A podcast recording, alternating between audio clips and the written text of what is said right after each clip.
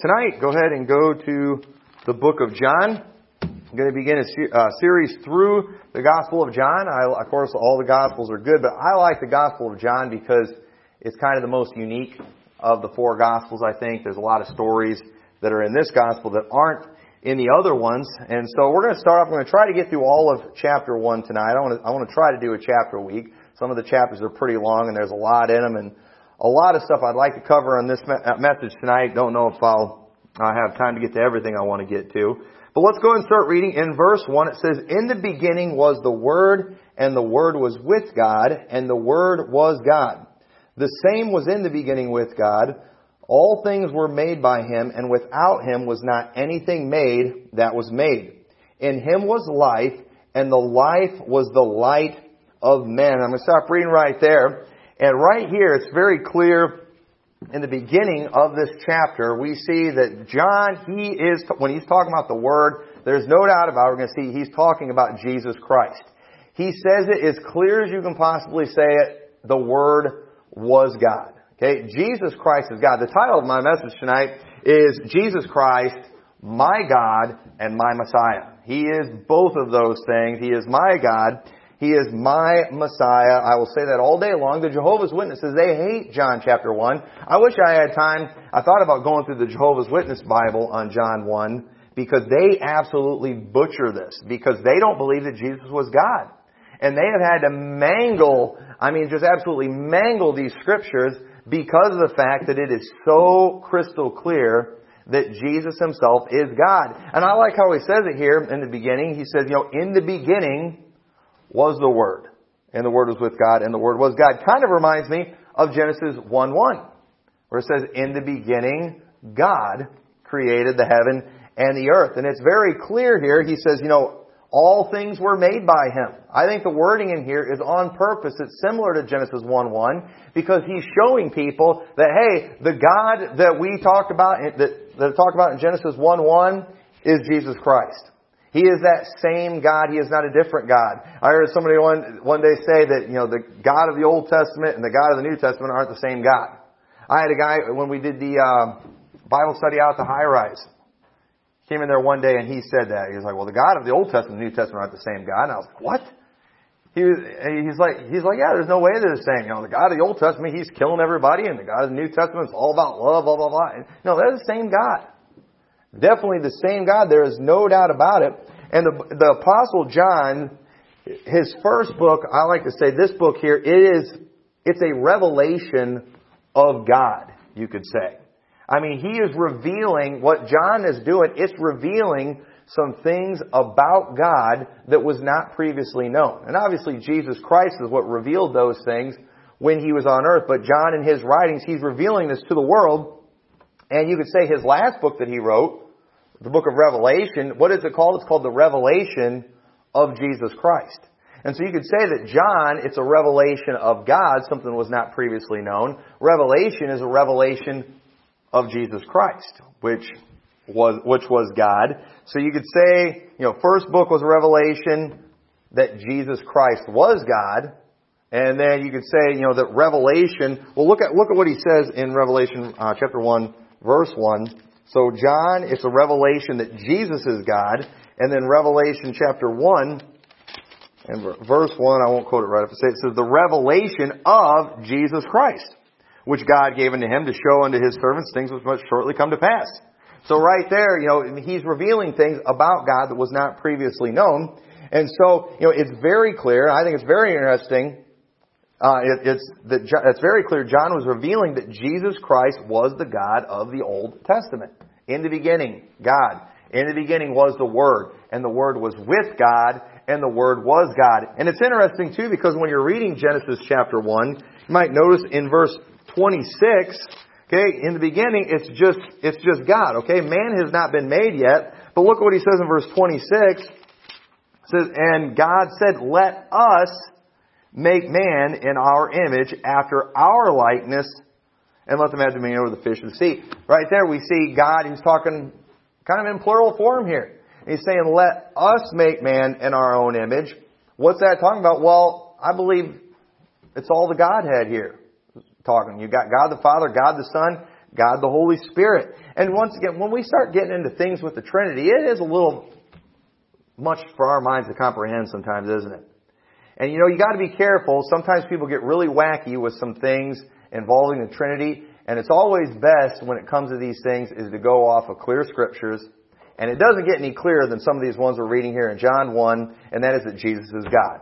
Jesus said also in John, I and my Father are one. If you've seen me, you've seen the Father. Anybody who tries to say that Jesus is not God, run from that person. Alright? And they will. They'll try to get real intelligent on you and they'll get real confusing on the Trinity. But listen, Jesus is God. It's that simple. The, the Jehovah's Witnesses, they have no idea what they're talking about. And that's why they've got to just mangle this chapter because it is, it is so crystal clear. And notice too, John is making it clear in this passage that Jesus Christ it was the source of life. He said in verse 4, In him was life, and the life was the light of men. And in Genesis 2 7, it says, And the Lord God formed man from the dust of the ground, and breathed into his nostrils the breath of life, and man became a living soul. It was God that breathed into man's nostrils the breath of life. It was God that gave man a living soul. And here in John, he's saying the Word, who is Jesus Christ, he was the source of life. I mean, it doesn't get any more clear that Jesus is, in fact, God. It's crystal clear also that God came to, it was God that came to earth, and God came to earth for all men. Verse 5, and that, and the light shineth in darkness, and the darkness comprehended it not. There was a man sent from God whose name was John. The same came for a witness to bear witness of the light, that all men through him might believe. All men through him might believe. But he was not that light, but was sent to bear witness of that light. That was the true light which lighteth every man that cometh into the world. He was in the world, and the world was made by him, and the world knew him not. He came unto his own, and his own received him not. Now, this verse right here, this is another one that gets butchered. This is Jesus, he was coming for the Jews. And his own received him not. Speaking specifically about the Jews. But wait a minute, Jesus did not come to earth just for the Jews. What, look what it says in Romans 3. Well, you don't have to turn it out. Just read it. Romans 3.29 says, Is he the God of the Jews only? Is he not also of the Gentiles? Yes, of the Gentiles also. People, they take this verse here in John and they try to make it like, no, Jesus came for the Jews, but the Jews rejected him, and then God had to go, ended up going to the Gentiles instead. But no, he came unto his own, that's the Jews? No. Who is the source of life? God, right? Was he the source of life just for the Jews or was he the source of life for the Gentiles too? Are not all people his creation? Okay? All are his creation. God is the one who created man and it was, you know, not all men rejected him because notice what it says in the next verse. He came to his own, his own received him not, but as many as received him, to them gave he power to become the sons of God, even to them that believe in his name. Now, who does that include? Is that just Jews? That's Jews and Gentiles, isn't it? And it's revealed in the New Testament. You know, there's no difference. But once again, people do. They, they, they absolutely butcher that verse and they make it like, no, Jesus was coming for the Jews. And, you know, Everybody know, you know, most of you know about the famous anti-Anderson conference that happened recently, and and y'all know I was there, and, and I, I'm embarrassed that I was there, and a lot of people wonder like, why were you there? I had real good reasons for being there. All right, I, I had good reason for being there. People that love me and care about me wanted me to go, and they wanted to see if Sam Gipp could straighten me out, and failed miserably. All right, but but I, I went there out of respect for these people and I heard some of the craziest things I've ever heard in my life. And one, he, I actually wasn't there. He did it on Sunday night when he told, he tells the story in there about, you know, he's kind of given a parable about Jesus right before he comes to earth. And he makes it out in the story like Jesus, the moment he came to earth was the moment he was born. Okay? Not the moment he was conceived. The moment he was born, and he's telling this stupid story in there about, you know, these angels, they're wondering what's going on, and, you know, they're like, you know, Jesus, what are you going to do if the Jews won't receive you? Oh, I'm going to have to think about that one. You know, I mean, just a stupid parable, and then, you know, making it like, you know, that's why he went to the Gentiles, because he came into his own, and his own received him not. And that was just stupid. And first of all, this is just a side note, but I believe when God came to earth, I believe God came to earth at the moment of conception. There's no doubt about that in my mind. We don't read about it here in the book of John, but we're going to read about John. And what did John do when he was in the womb of his mother and she came into the presence of Mary, who had God in her womb? He leaped with joy, didn't he? John the Baptist, who was full of the Holy Ghost from his mother's womb, knew that God was in Mary, and Elizabeth, who was, got filled with the Holy Ghost and knew what was going on. You know why? Because God did not come to earth on December 25th, year zero. I know he wasn't born December 25th, but he came to earth at the moment of conception. And you know what? It's like, oh, he was just making a story. Yeah, but you know why he would think that way? Because these crazy Ruckmanites, they don't believe that, you know, Peter Ruckman, he taught that you're not a soul until you take that first breath. And that's just ridiculous, and it sounds like just a good excuse for abortion, if you ask me.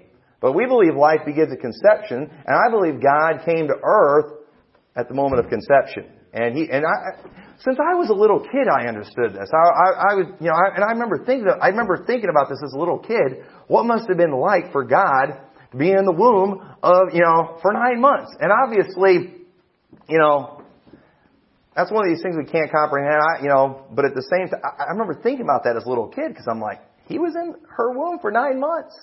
You know, it, what was it like for God being a little baby? I remember thinking about those things as a little kid. But guys like Sam Gipp, they have problems with kids and, you know, kids who figure things out at 12 years old. He likes to bash people for that. But let me tell you something. You know what? He, he's always making fun of people who figure out things at 12 years old. Well, I figured out how to get saved at 5 years old. And you know, there's a lot of things you can figure out at a young age, and I'm telling you, I, I hate, you know, it's, it's ridiculous. I don't know why he tries to use that. It's like you gotta be old and educated and have all these degrees from some crazy institute down in Pensacola, not the one you're from, but the other one down there, and I'm telling you, it's a, it's a joke and it's ridiculous, but it's crystal clear God came to earth for all men. But did all men receive him? No. But as many as received him, to them gave he power to become the sons of God, even to them that believe on his name. Our spiritual birth has nothing to do with race. It has nothing to do with religion. It has nothing to do with works. It has only, to, what it has to do with is the will of God.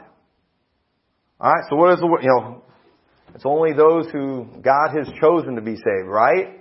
Well, yes. But who has God chosen to be saved? Oh, only God in His infinite wisdom knows who the chosen people are. Well, no, actually, you know, in verse uh, 12, or we read that verse, verse 13, it says, which were born not of blood, nor of the will of the flesh. Okay, not, not born of blood. You know, it doesn't matter what bloodline they come from, anything like that. Doesn't matter if they're a Jew. Doesn't matter anything like that. Or the will of the flesh, nor of the will of man, but of God. Okay? So right there, it makes it very clear that those who get saved are those who are born of the will of God. Well, what was God's will? That those who believe would be saved. Whoever believes will be saved. That's what God chose. It wasn't God randomly picking people according to His divine will. God chose that believers would be saved and unbelievers would not be saved. And that the believers who are saved has nothing to do with works. Absolutely nothing. Those who believe go to heaven. Those who don't do not go to heaven. Works has nothing to do with it. Bloodline has nothing to do with it. Your will, my will has nothing to do with it. it has everything to do with God's will. And it was God's will that those who believe would be saved. It's that simple. Alright? It's so simple, a five-year-old can understand it. Alright? And I, and I thank God I got it at five years old. Alright? Would you get your theology from a five-year-old? Well, it lines up with the Bible. You know, and I did figure out how to get saved. Five years old. And you know what? I'm not going to let anybody despise that or make fun of that. I don't care. In fact, if these guys aren't going to come as a little child, they're not going to get saved. You have to come as a child. It's, it's that simple, folks. Everybody wants to complicate everything, especially salvation, and it's a joke. But verse 14, it says, And the Word was made flesh and dwelt among us, and we beheld his glory, the glories of the only begotten of the Father, full of grace and truth. Right here, it leaves no doubt that this is clearly talking about Jesus. In the beginning was the Word, and the Word was with God, and the Word was God, and the Word became flesh and dwelt among us. That is talking about God. The, I said the Jehovah's Witnesses, I mean, I do know what they do with this. They just mangle the scripture on it. They just absolutely mangle it. It's painful to read it. It's so blatantly obvious that they're trying to twist things because they don't like what it says. But Jesus Christ, He was God. Jesus Christ is God.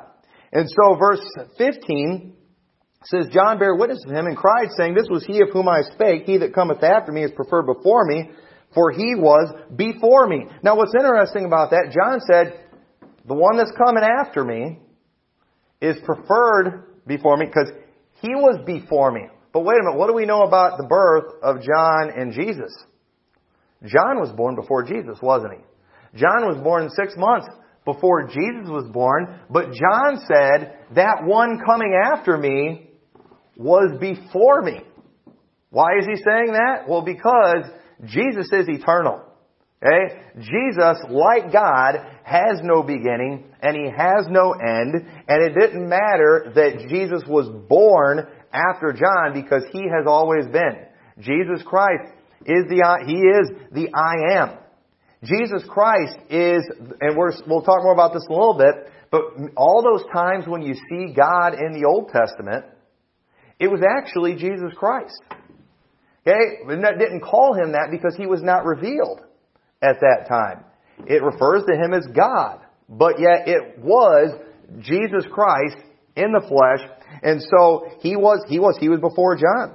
And it says, um, in verse 16, and of his fullness have all we received and grace for grace, for the law was given by Moses, but grace and truth came by Jesus Christ. Notice the law is what killed us, but Jesus Christ is what gave us life. Romans chapter 7 verse 9 says, For I was alive without the law once, but when the commandment came, sin revived, and I died, and the commandment which was ordained to life, I found to be unto death. Okay, what's he saying? You know, that law, it killed us. It's what, sin is the reason we die. We're gonna die one of these days because we're sinners. And that law is what showed us that we're sinners. We've transgressed that law, and because of that, we deserve to die and go to hell, but yet we don't have to. Why? Because Jesus Christ came to this earth. God came to this earth. He is the source of life, and we can have eternal life through Him if we will believe on His name. So verse 18, it says, No man hath seen God at any time. The only begotten Son, which is in the bosom of the Father, He hath declared Him. So wait a minute, what's going on here? Right here it says, No man has seen God at any time. But right, but it says, uh, you know, this only begotten Son, you know, He hath declared Him. He's told Him about us. But wait a minute, what about all those Old Testament passages where people saw God? Where Moses spoke face to face as a man speaks to a man. You know, all those times where people saw God, Adam and Eve, they walked with God in the garden before they fell. Who was that? It was Jesus. It was Jesus Christ. We see other places in the Bible where if we were to see God in all His glory, okay, and Bible teaches too that God is the Spirit, you know, that, that would kill us to see that. But yet we see that throughout the Old Testament there were appearances of God, but it was actually Jesus Christ who is God. And once again, you're gonna we can get into stuff and we can like explode our brains if we're not careful. But you know, the truth is, if, if we could fully comprehend God, He wouldn't be much of a God, would He? And that's why we just gotta take the Bible for what it says. And sometimes you just guys like, I don't understand it all, but I believe it.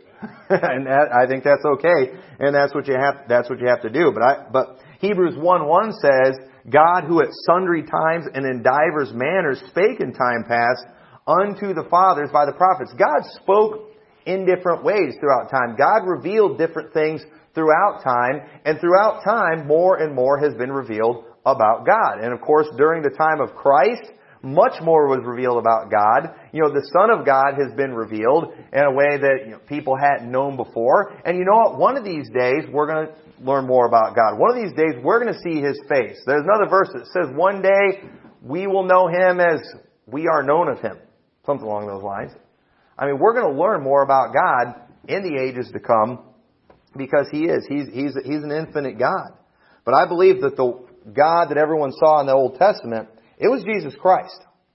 And it's interesting too, I'm not talking about, I don't want to talk about Jehovah's Witnesses a whole lot tonight, but in the Old Testament, if you look in the Jehovah's Witness Bible, many of those encounters that man had with God, it refers them as Jehovah. But then in John chapter 1 in their own Bible, it says no man has seen God at any time. So wait a minute, so then who were those people seeing back in the Old Testament? It was Jesus. But they can't admit that because they name him Jehovah in, in their Bible, and Jesus isn't Jehovah. And, and I tell you, they'll fight you over that stuff. My dad put it on a sign at their church years ago, something like Jesus is Jehovah or something like that, and boy, he had Jehovah's Witnesses calling, they were mad, and it was, it was pretty funny. And my dad didn't care. He's never been a big fan of Jehovah's Witnesses, and I've always agreed with him on that. But anyway, Jesus, though, he did, he revealed things about God to man. He declared the Father. He declared God. He taught them new things about God that they had not understood in the past. Jesus revealed those things. So verse 19, we see that John the Baptist, he was sent to prepare the Jews to receive Christ, says, and this is the record of John, when the Jews sent priests and Levites from Jerusalem to ask him, Who art thou? And he confessed and denied not, but confessed, I am not the Christ. And they asked him, What then? Art thou Elias? And he said, I am not. Art thou that prophet? And he answered, No. They said unto him, Who art thou that we may give an answer to them that sent us? What sayest thou of thyself? He said, I am the voice of one crying in the wilderness, Make straight the way of the, of the Lord, as said the prophet Isaiah. And they which were sent were of the Pharisees, and they asked him and said unto him, Why baptizest thou then, if thou be not that Christ, nor Elias, neither that prophet? John answered them, saying, I baptize with water, but there standeth one among you, whom ye know not. He it is who coming after me is preferred before me, whose shoes latchet I am not worthy to unloose. These things were done in Beth Abara beyond Jordan, where John was baptizing. The next day John seeth Jesus coming unto him, and saith, Behold the Lamb of God, which taketh away the sin of the world. This is he of whom I said, After me cometh the man which preferred before me, for he was before me, and I knew him not. But that he should be made manifest to Israel, therefore am I come baptizing with water. And if you, what, what's going on here, you've got these Pharisees, they can tell something's up, something's going on. Okay, John is baptizing people, and, you know, there's differences of ideas and a lot of the commentaries on, on what that meant. Some people teach that there was baptisms that they did in the Old Testament. I don't believe there was. I think the reason they're asking, you know, they, they were confused that he's baptizing because it's clear to, to me that he's ushering in a new era. By his preaching, by what he was doing, and that baptism clearly appeared to be making people a part of a separate group. Okay? And are we not today as believers, as a church, we're a, we're a separate group, aren't we? We're a congregation of believers and we baptize, don't we? And we are separate from the world and everything else. But their, what was confusing them, you know, their prophecy, their understanding of prophecy was off, causing them confusion. You know, they're thinking, you know, where's Elias? You know, Elijah's got to come first. Are you that prophet? Are you the Messiah? They were confused. They didn't understand what was going on and they see him doing this baptizing, it's very clear that something is about to change, but it wasn't changing the way they thought. They didn't necessarily like the message of John. We don't see it here, but it's very clear in the other Gospels, one of the reasons they didn't like John, he called them things like, you know, vipers. And, you know, he, he called them names. He called them out for their sin. You know, he called them out for thinking they were special because they had Abraham as their father. I mean, he did. He, this guy, he told the truth. I mean, he preached the way Baptists are supposed to preach. He didn't care. He's, he just let it rip. He didn't, it didn't matter if he was before the king. He called the king out for having his brother's wife. So what happened as a result of that? He got his head cut off. Well, that's not a very good outcome. Yeah, but you know what else he got? He got probably the best compliment you could ever get from Jesus Christ. Said that there was no other man born of women better than John the Baptist. I think we all should be fine with getting our head cut off if we get that kind of compliment from Jesus Christ. And John the Baptist, there, there, there was none better than him other than Jesus Christ. And so, you know, he was, he was, he was, he was successful, but yeah, they didn't, they didn't receive him. They didn't like his message. They loved darkness rather than light because their deeds were evil. But it's very possible, I believe, that John the Baptist and Jesus, their only encounter, even though they're related, Mary and Elizabeth were cousins, so I guess to make them third cousins, uh, I believe. And so I, I believe their only other encounter was in their mother's wombs. We see there um, in Luke 141, and it came to pass that when Elizabeth heard the salutation of Mary, the babe leaped in her womb, and Elizabeth was filled with the Holy Ghost. For lo, as soon as the voice of thy salutation sounded in mine ears, the babe leaped within my womb for joy. It's very clear that, you know, something special was going on here, and I believe this was the only encounter that they had in their lifetime until this moment. Because uh, John the Baptist, he did not know who the Messiah was. Let's read a couple more verses. Um, where do we leave off? We left in 31. So verse 32, it says, And John bare record saying, I saw the Spirit descending from heaven like a dove, and it abode upon him, and I knew him not, but he that sent me to baptize with water, the same said unto me, Upon whom thou shalt see the Spirit descending and remaining on him, the same is he which baptizeth with the Holy Ghost, and I saw and bear record that this is the Son of God. So right there, we see that it was clear that John, he knew, he understood that the one who was the Messiah was going to be the one that he saw the Spirit of God descending on. And so I don't believe he knew before this point. I, I, I could be wrong on that that it was going to be Jesus. I don't know if they had had any encounters before, but it's just neat because here he's been talking about the day before, one's coming after me. All of a sudden Jesus Christ shows up and he immediately knows who it is. Behold the Lamb of God which take away the sin of the world. How did he know? The Spirit hadn't descended on him yet. But I believe the same feeling that came over him when he was in his mother's womb came over him again when he was in the presence of Jesus on that day. And what an exciting time that must have been. This is what he's been preaching about. This is what he's been waiting for. And sure, and you know the story. Jesus came to be baptized of him. He's like, I need to be baptized of thee. But Jesus, uh, he had him baptized and he was baptized. The Holy Ghost ascended down like a dove. And you have God the Father, God the Son, and God the Holy Ghost all kind of there at the same time. You got the Holy Spirit descending like a dove. You got Jesus there in the water. You have a voice from heaven. This is my beloved Son in whom I am well pleased. I mean, just what a moment that must have been right there. You know, it's clear there's a lot of people around. You, you know, when you look at these things in the Bible, it's like, how in the world were there only 120 people, you know, with Jesus after his resurrection? I mean, because them Jews were hard. Boy, they were hard-hearted. It's incredible that after that you would think everybody there would have stayed with Jesus the whole time. But you know what? John the Baptist, he's, uh, he is, he's an amazing character because I think he's a great example of humility. He was one who was only interested in the will of God. Okay, look what it says in verse 35. It says, The next day after John stood and two of his disciples and looking upon Jesus as he walked, he saith, Behold the Lamb of God. And the two disciples heard him speak, and they followed Jesus. Then Jesus turned and saw them following, and said unto them, What seek ye? They said unto him, Rabbi, which is to say, being interpreted, Master, where dwellest thou? He saith unto them, Come and see. They came and saw where he dwelt, and abode with him that day. For it was, for it was about the tenth hour. One of the two which I heard John speak and followed him was Andrew, Simon Peter's brother. So right here, Andrew, we see, was one of John the Baptist's disciples. And I could be wrong on this too. I, I believe the other one was John, the one who wrote this book. I, I, I could be I could be wrong on that too. Uh, I'm not for sure on that, but it's it's it's to me it's interesting because some of John's very own close disciples ended up becoming followers of Jesus instead. Meaning they're not following John the Baptist anymore. And remember when the people came to John, it's like, hey, you know, everybody's following Jesus, not as many people are following you anymore.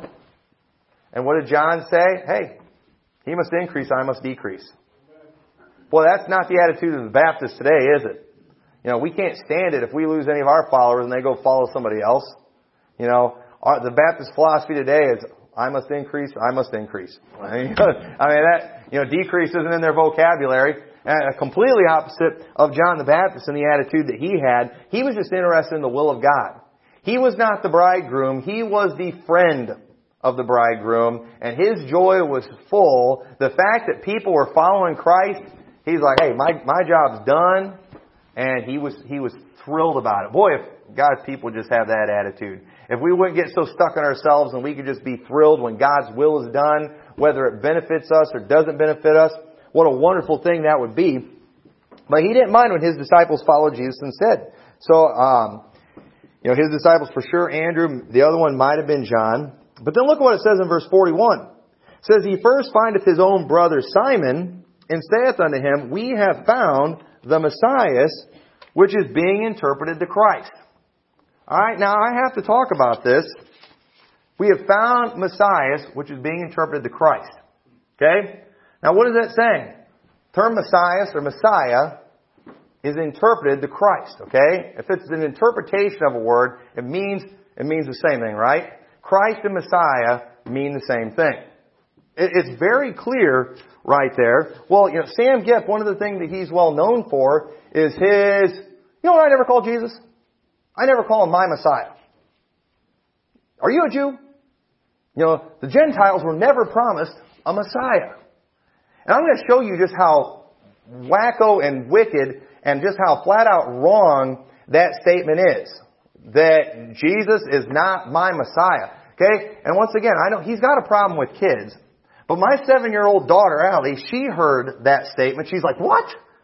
She's like, why would he say Jesus is his Messiah? Everybody, isn't he? He's the preacher. He's supposed to know the Bible. Jesus is the Messiah. You know, I mean, Allie understood that. She's only seven years old. We can't listen to her. Not supposed to listen to kids, even if what they say lines with the Bible. But he, he's, I mean, he flat out said that. And listen, once again, I had good reason. Right? I'm still embarrassed. I was, I was at the famous anti-Anderson conference, and I watched him two times give an explanation of that because he says he was taken out of context. But uh, he got up there and he's writing this stuff down on a whiteboard, okay? This isn't slip of the tongue or anything like that. He explained what he meant when he said that Jesus is not his Messiah. And he, uh, and he said this, and you can go, you can go watch this stuff online and see, but he said, you know, that the term Messiah means Christ, but Messiah has a broader definition. Okay, now I tried to find where he gets this definition, okay? I looked in the Bible, it says Messiah is interpreted Christ. Okay? To me, that should be all we need right there. Alright? But, you know, let's, let's help him out a little bit. If you go to the Strong's Concordance and you look up the term Messiah, in the Hebrew it means anointed, usually a consecrated person, the Messiah. Okay? The, anointed Messiah, uh, and then in the Greek, Messiah means Christ. In the Greek, Christ means anointed or Messiah. I mean, basically the same thing the Bible says. Okay, the Strong's actually lines up with what the Bible says about the definition. If the Webster's 1828 dictionary, another dictionary the Baptists like to use, I like to use it, the term Messiah, if you look it up, means anointed or Christ, the anointed, Savior of the world. That lines up with what the Bible says. Well, he said it has a broader definition. I can't figure out where he gets this definition from, but he said it actually means deliverer. Okay?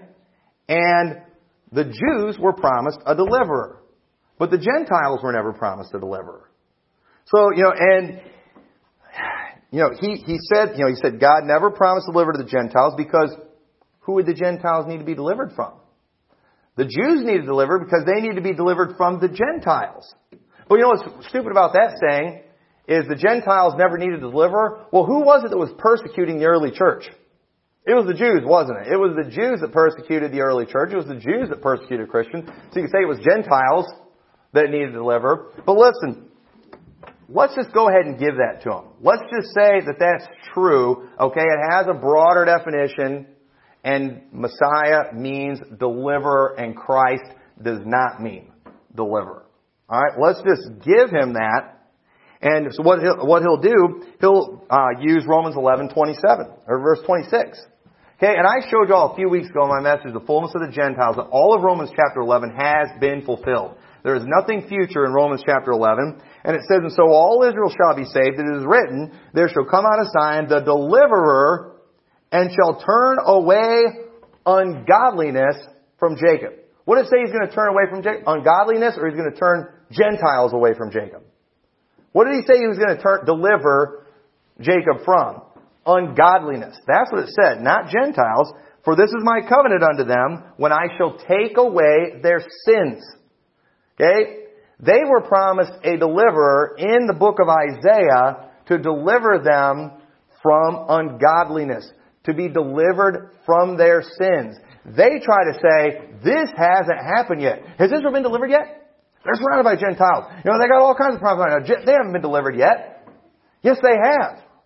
They've been delivered from ungodliness and their sins when they receive Christ as their Savior. And so all Israel shall be saved. What's talking about? Romans chapter 10, verse 13, for whosoever shall call upon the name of the Lord shall be saved. In Romans chapter 11, he's showing, you know, has God cast away Israel? He's saying, hey, they can be saved too. All Israel shall be saved. If they will call on the Lord for salvation, they will be saved. And they, because they were promised a deliverer, and Jesus Christ, He turned ungodliness from Jacob, and He turned, He did that when He died on the cross and He paid for their sins. That was, that was how He took away their sins. He took away their sins when He died on the cross. We said, but wait a minute. Then wouldn't that mean all Israel is saved or all Israel is going to go to heaven? Yes. But here's the thing. What does it teach in Romans chapter 9? They are not all Israel that are of Israel. Turns out, those who get their sins paid for, those who get cleansed, those who get delivered, are those who believe on the Lord Jesus Christ, and they are Israel. They are the seed of Abraham. It's not a physical bloodline. Okay, it's not people born of blood, okay, or of the flesh, or the will of man, but of God. It, believers, those who get deliverance, are those who believe on the Lord Jesus Christ. And he says we were never promised a deliverer. Well, you know what's interesting about that? Because he gets mad when people say, well, if Jesus isn't Messiah, he isn't saved. Well, guess what? If Jesus isn't your deliverer, you're not saved either. Isaiah 59 verse 20, this is the passage that Romans is quoting in Romans chapter 11. It's quoting Isaiah 59 verse 20 and it says, And the Redeemer shall come to Zion and unto them that turn from transgression in Jacob, saith the Lord. Notice it doesn't use the term deliverer there, it uses the term redeemer. So if Jesus isn't his deliverer, is Jesus not his redeemer? I hope he doesn't sing Redeemed How I Love to Proclaim it with everybody else in church. And all those songs, we, we sing about being redeemed all the time. We've been redeemed. Why? Because Jesus Christ, He paid for our sins. And we are, we are a redeemed people. And you, it's clear, you know, let's just give him that. He's right. Messiah means deliverer, but it's clear from scriptures, deliver and redeemer are the same thing. So if Jesus isn't your Messiah or deliverer, then he's not your redeemer either. And you know what we call that when people say things like that? That is what we call a gaffe. Alright? When you say things like that, that is what is known as a gaffe and a gaffe is what we call a social blunder or a faux pas, something that you're just not supposed to say in certain situations. And you know what? When you're around Christians, it's a bad thing to say Jesus isn't your Messiah or Jesus isn't your deliverer, redeemer. You know why? Because everybody's going to think you're not saved. But it's not just a gaffe, it's what they call a political gaffe. I heard somebody explain this one time. A political gaffe is when a politician accidentally tells a truth that they don't want people to know. Okay, we've seen that many times before. Remember when Obama was running for president the first time and he's talking to Joe the plumber and he's made that comment about spreading the wealth? Okay, now everybody knows that Obama believes in spreading the wealth, but that's not something you're supposed to say to the American people. They don't like hearing that. Okay? American people, they like when politicians tell them what they want to hear, and spreading the wealth is something that people don't want to hear. But everybody knows it's what he believes. But he's not allowed to admit that. And when Sam Gipp is saying that Jesus isn't, isn't his Messiah and isn't his deliverer or redeemer, Sam Gipp, what he is saying is, I'm not saved, but you're not supposed to say that. when you're around God's people. But sometimes these guys accidentally tell a truth that they don't want people to know. And, you know, when I first heard him say that, you know, he misspoke. He was just copying off of John Hagee. He trusts John Hagee and, you know, got caught up in this and, you know, he's just too proud to admit it. But boy, when I heard him up there explaining that, and, you know, I, I shouldn't share too much of this. Um, I, but I asked him about it. And he got pretty mad when I questioned his salvation and, you know, do you still think I don't think Jesus is Messiah? After that explanation I did? And I'm like, not really. I say, I, I said, it's pretty clear in the Bible. Christ Messiah, the same thing. That deliverer thing didn't make a whole lot of sense. You and he didn't even try to tell me where he got that definition from. I I can't, I'm, if you can figure out where that definition comes from, you know, I'd love to find out. I'm still not going to believe it because the Bible says Messiah is interpreted to Christ. But I'm telling you, it, it's, it's, it's ridiculous that we have gotten to the point where somebody can say something like that in a Baptist church, in a Baptist college. They can say it more than one time, and Baptists can't figure out, if, you know, they're, they're still questioning whether or not they should throw him under the bus or reject that guy. That's, that is ridiculous. Listen, it's rare that I call anybody's name out. It's rare you're going to hear me some, calling somebody a false prophet. I think that's a dangerous thing to go calling, falsely accusing somebody of being a false prophet. But when you're saying things like that, I mean, when you're making up these stupid stories about Jesus not actually coming to earth until the moment of birth, you know, when you're saying things like I talked about the other day where, you know, Jesus wasn't supposed to be named Jesus, that his parents disobeyed God and named him Jesus instead of Emmanuel, when you can say things like that, when you're saying things like that, I'm sorry, you're either a false prophet or you are just dumber than a box of rocks. I mean, you ain't got the brains of a blind goose in a hailstorm. I'm telling you, yeah, nobody should ever get away with saying anything like that. And I'm telling you, a guy like that ought to be run out of every decent fundamental Baptist church in America, but let me tell you, people are so connected politically, it's all about the politics anymore. And it's just like Donald Trump. When Donald Trump said I could go out and shoot somebody and people still vote for me, he wasn't lying when he said that. Because that's how people are politically. And you know what? In many Baptist churches and many Baptist circles, if you're in the network, if you're connected like you're supposed to be, you can get up and you can say Jesus isn't your Messiah and you won't get run out of Baptist church. He said that a couple years ago. And they get run off. He, you can get up and you can say that Jesus wasn't supposed to be called Jesus and you won't get ran out of a church. What is going on? I'll tell you what's going on. People are just clueless. People are afraid to take stands on anything. And he says that since he did all this, he hasn't lost any meetings. And let me tell you something. If that is true, what a crying shame. I mean, what a crying shame for that, if, if that is true, that people haven't got the guts to call him up and say, sorry, come see me after you get saved. I'm, I'm sorry, yeah, that, yeah, that's a harsh accusation. I'm sorry.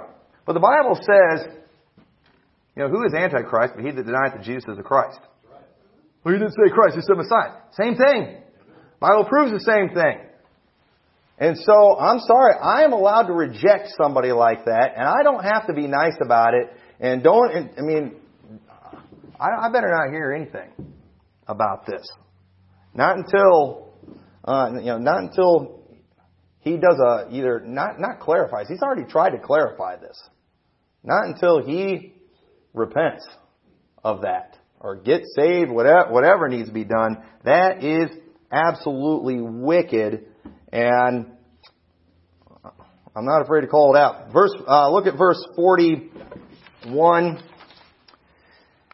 or verse 42. It says, And he brought him to Jesus, and when Jesus beheld him, he said, Thou art Simon, the son of Jonah. Thou shalt be called Cephas, which is by interpretation a stone. And the day following, Jesus would go forth into Galilee and findeth Philip, and saith unto him, Follow me. And Philip was of Bethsaida, the city of Andrew and Peter. Philip findeth Nathanael, and saith unto him, we have found him of whom Moses and the law and the prophets did write, Jesus of Nazareth, the son of Joseph. Uh, and Nathanael said unto him, Can there any good thing come out of Nazareth? Philip saith unto him, Come and see. Jesus saw Nathanael come to him and saith of him, Behold an Israelite indeed in whom is no guile. Nathanael saith unto him, Whence knowest thou me? Jesus answered and said unto him, Before that Philip called thee when thou wast under the fig tree, I saw thee. Nathanael answered and said unto him, Rabbi, thou art the Son of God, thou art the King of Israel. Jesus answered and said unto him, Because I said unto thee, I saw thee under the fig tree, believest thou? Thou shalt see greater things than these. And he saith unto him, Verily, verily, I say to you, hereafter ye shall see heaven open and the angels of God ascending and descending upon the Son of Man. Right here, Jesus, we see him calling his disciples, and he's basically telling them here in this statement in kind of a fancy way, and I'll give you my theory on what he's talking about here, and I could be dead wrong on this too. But I think he's telling y'all are about to go on for the ride of a lifetime. No, let's read, read that verse. And he saith unto him, Verily, verily, I say to you, hereafter ye shall see heaven open, and the angels of God ascending and descending upon the Son of Man. Now, you know, that, that is kind of a strange thing that was said there, but can anybody think of something in the Bible. I don't this is just my theory of what Jesus was saying right then. Because I can't think of any passages in the New Testament where they saw angels ascending and descending upon the Son of Man. Okay, I can't, I, I can't think of anything. I could be wrong, but what's that? Exactly. The old, but in the Old Testament, look what it says in Genesis chapter, uh, lost my spot, 28 yeah, Genesis chapter 28 verse 12.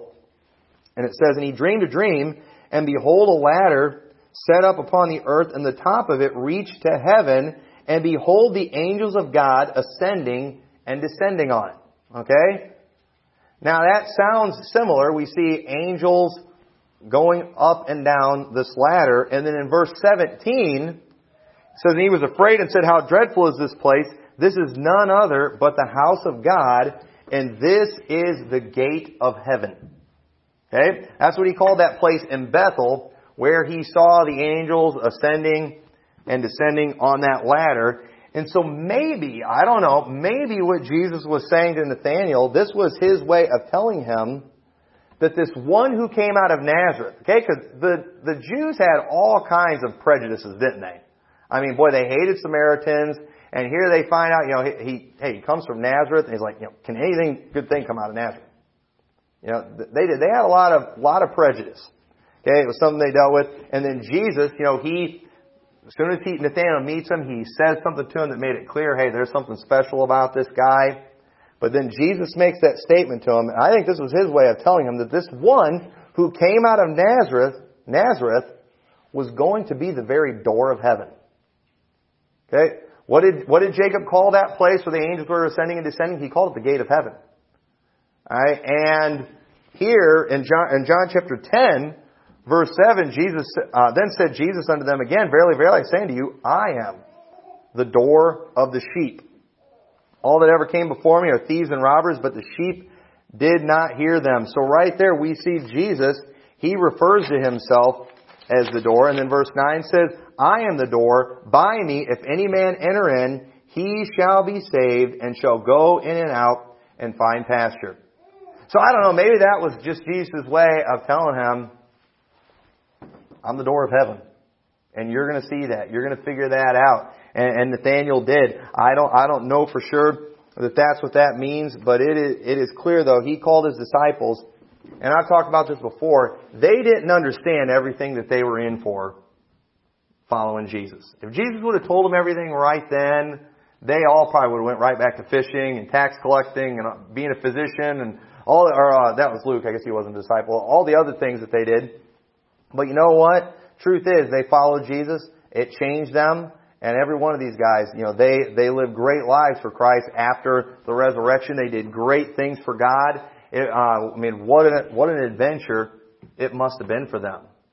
But I tell you, John chapter 1, it is very clear. It, John is showing us that this Jesus Christ that he's writing about was clearly God, was clearly the Messiah.